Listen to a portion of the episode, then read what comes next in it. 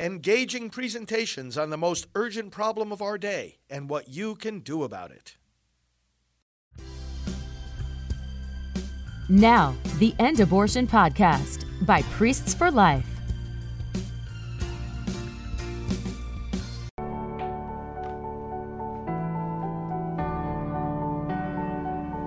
And happy Sunday morning, friends. We are live on this Sunday, February 11th. Pro life leader Frank Pavone here. Welcome to our time of prayer and scripture together.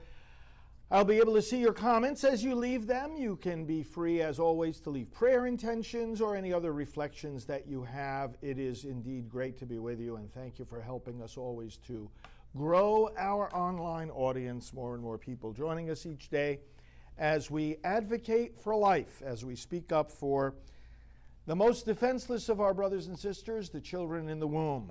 And uh, Scripture certainly says a lot to us about our, our, our duty to defend them, and today's readings are no exception. I want to read the first reading and then the gospel reading. Um, as you may know, you know, with these Sunday readings, the first reading during this ordinary season of the year, uh, the first reading is related to the gospel reading. And uh, we'll see another example today of how that is the case. But that, that's true on all the Sundays during during ordinary time. So let's put ourselves in the Lord's presence now and seek his grace. In the name of the Father, and of the Son, and of the Holy Spirit, amen. Lord, you taught us that when we come to pray before you, we need to be ready to forgive our brothers and sisters. You teach us in the Our Father, forgive us our trespasses as we forgive those who trespass against us. And so, coming to you now to ask for mercy, coming to you now to ask favor, we resolve to show favor to all our neighbors. Asking you to forgive us, we resolve to forgive one another. Asking you to help us, we resolve to help each other. Asking you to save us, we renew our commitment to save the most helpless among us, the unborn. Lord, drive away the ridiculous, senseless, needless, confusion of our times and distraction with petty things, drive away unnecessary divisions and rivalries. Unite us in your word, which now we ask you to help us understand more deeply, live more faithfully, and proclaim more effectively. Through Christ Jesus our Lord. Amen.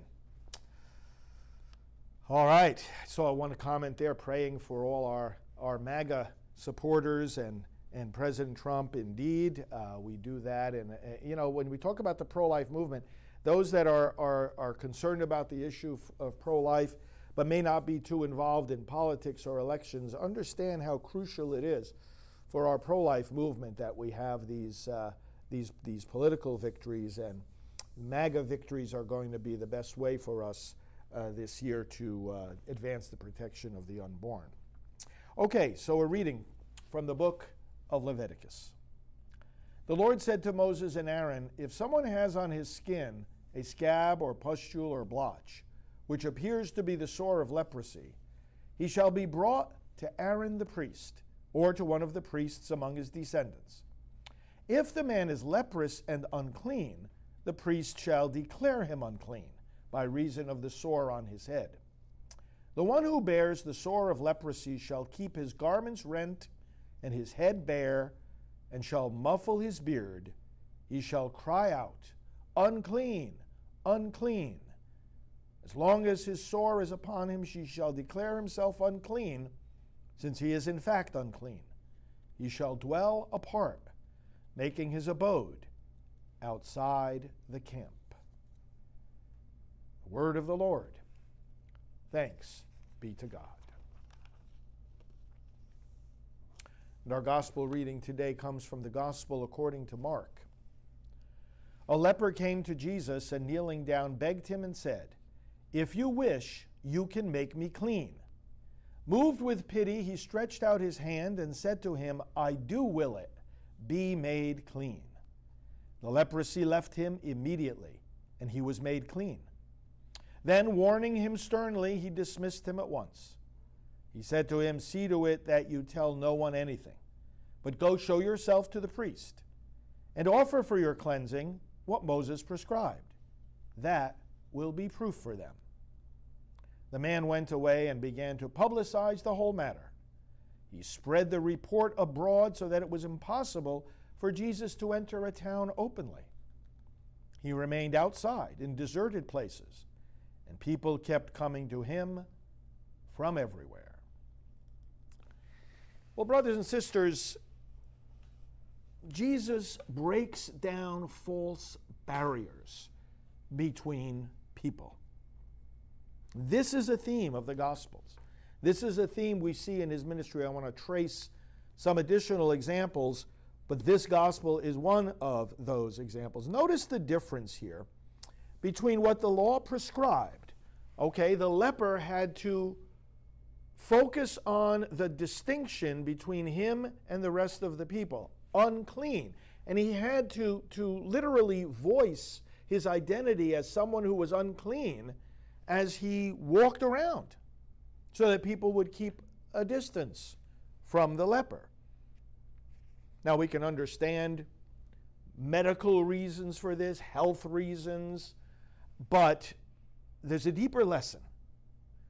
The attitude of the leper here who, who approaches Jesus is so different and so much stronger.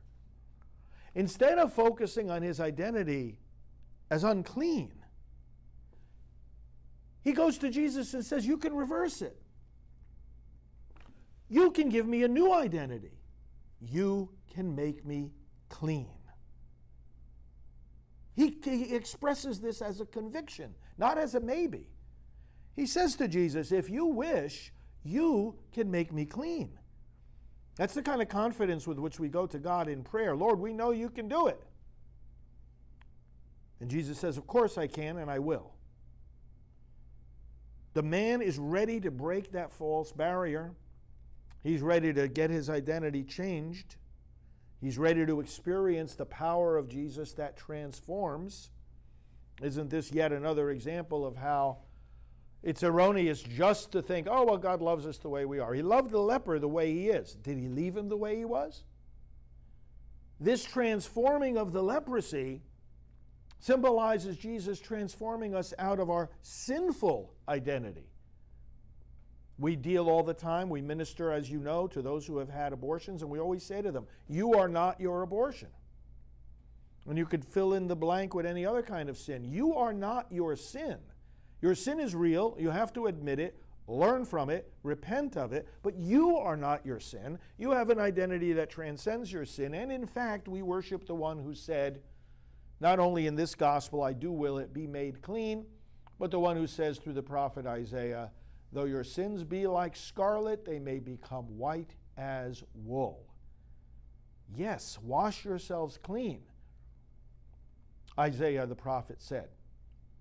And now we have the opportunity to do it because we have the living water that comes through Christ. Better yet, we have the blood of Christ, which, when you go to the book of Revelation and you see that great crowd whose robes were washed in the blood of the Lamb, robes washed in the blood of the Lamb don't turn out red, they turn out white.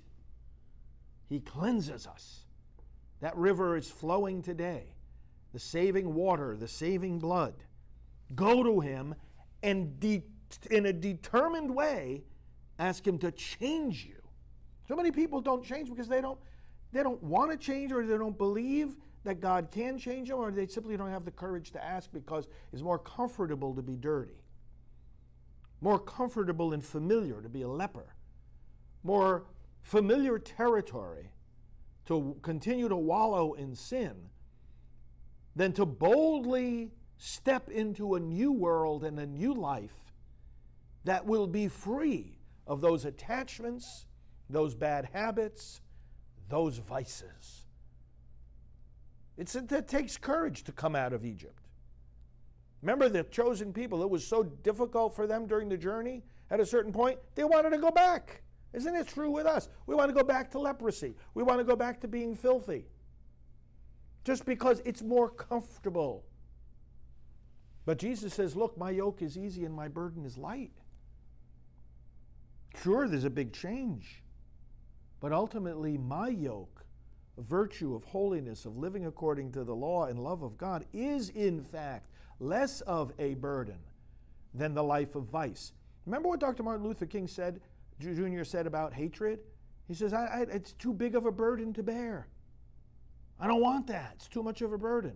Jesus says, My yoke is easy, my burden is light. And Jesus' burden includes breaking down the false barriers and seeing in every human being a brother, a sister, no matter what differences there are. Now, the same spirit that would impel us to oppose discrimination racism, real racism, not racism just used as a label that you slap on anything you disagree with philosophically or politically. That's what the left does. We don't do that. When we say racism, we're talking about real racism. Why would we want to root that out? Because it's a false barrier between people. Oh, that person is less valuable because of the color of their skin or because of some other quality. No, they're not. They're not less valuable. Jesus breaks down false barriers. Use a few other examples here. Of course, the oh well, go ahead. And instead of just mentioning them, which I do in my my teachings on Scripture and, uh, and pro life. Let me go to them. Matthew 19, starting with verse 13. The children were brought to Jesus that he might lay his hands on them and pray, and the disciples rebuked the people. But Jesus said, Let the little children come to me, and do not hinder them, for to such belongs the kingdom of heaven. And he laid his hands on them and went away laid his hands on them. Now, look at a few others. Mark chapter 2. Uh, let's see, starting with verse uh, 16 here. Uh, 15. As he reclined at table in his house, many tax collectors and sinners were reclining with Jesus and the disciples. There were many who followed him. And the scribes of the Pharisees, when they saw that he was eating with sinners and tax collectors, said to his disciples, Why does he eat with tax collectors and sinners? And when Jesus heard it, he said to them, Those who are well do not need a physician, but those who are sick. I came not to call the righteous, but sinners. Matthew 20 has a moving story, starting in. Uh, verse 29. Let's see here. As they went out of Jericho, a great crowd followed him. And behold, there were two blind men sitting by the roadside. And when they heard that Jesus was passing by, they cried out, Lord, Son of David, have mercy on us. The crowd rebuked them. Notice the false division that's being set up here. The crowd rebuked them, telling them to be silent. But they cried out all the louder. You see the spirit there, just like the spirit in the leper? He wasn't going to be content with going around yelling out, unclean, unclean, reinforcing the barrier between him and the rest of the people. He decided to break through that barrier, relying not on his own power, but on the power of Jesus, and says, You can make me clean. And so here, these men are blind, and the crowd, not only do they have the burden of their blindness, they have the additional obstacle of the crowd rebuking them. Be quiet. Be quiet. Don't yell out to Jesus. But they know Jesus can heal them. And so they say, Lord, have mercy on us.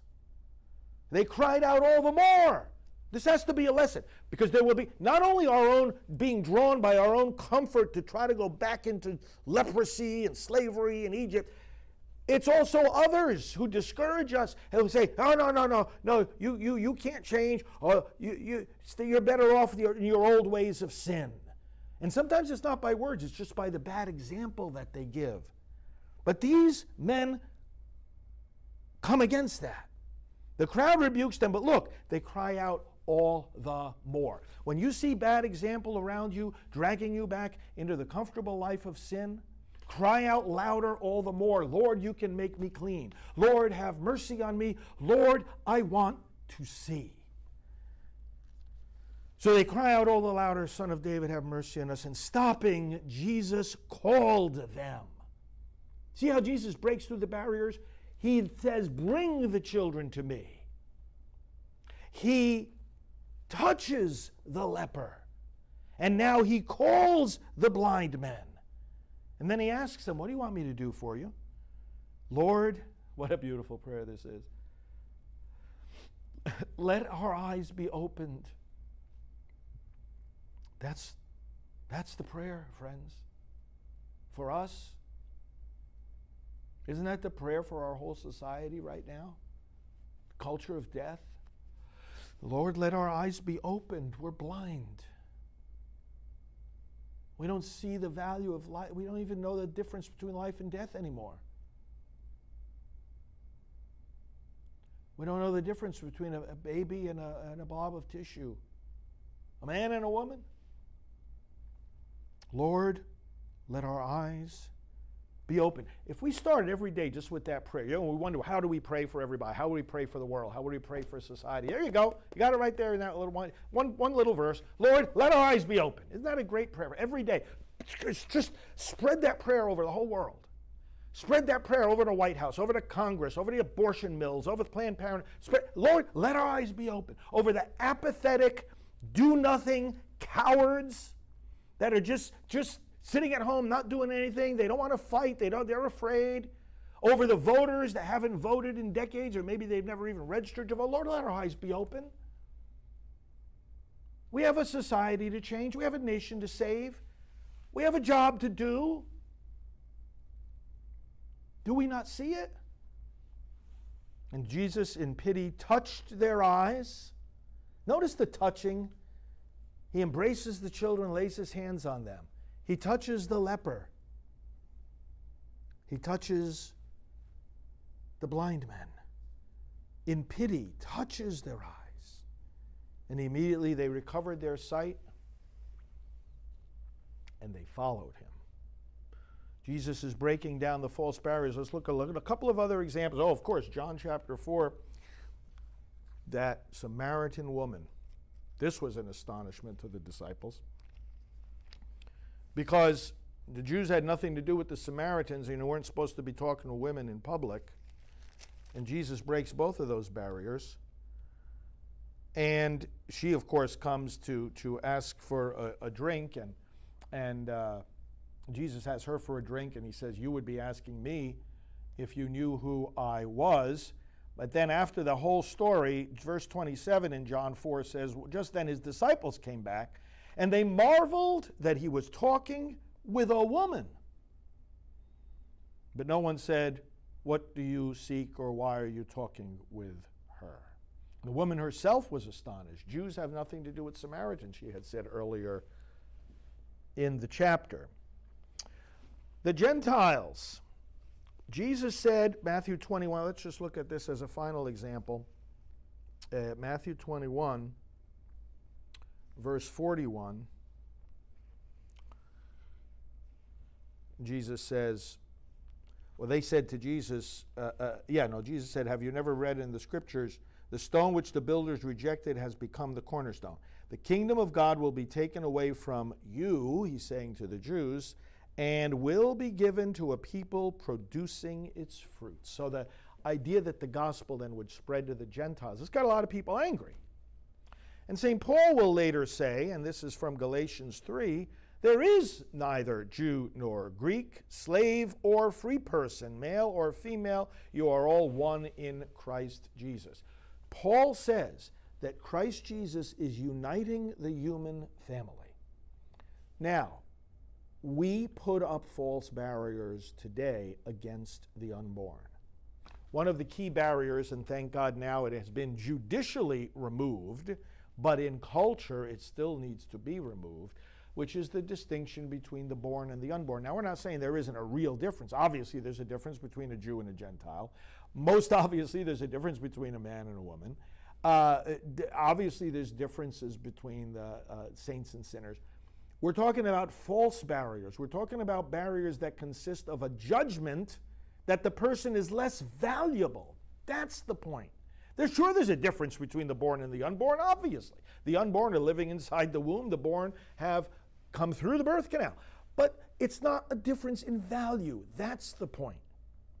We, we erect these false distinctions. Ah, we don't have to pay attention to them because they are, fill in the blank, whatever characteristic. No. Just as Paul says here, no, neither Jew nor Greek nor slave nor free nor male nor female, he could add born or unborn. That's applying the gospel to our day. Rich man and Lazarus. Why did the rich man go to hell?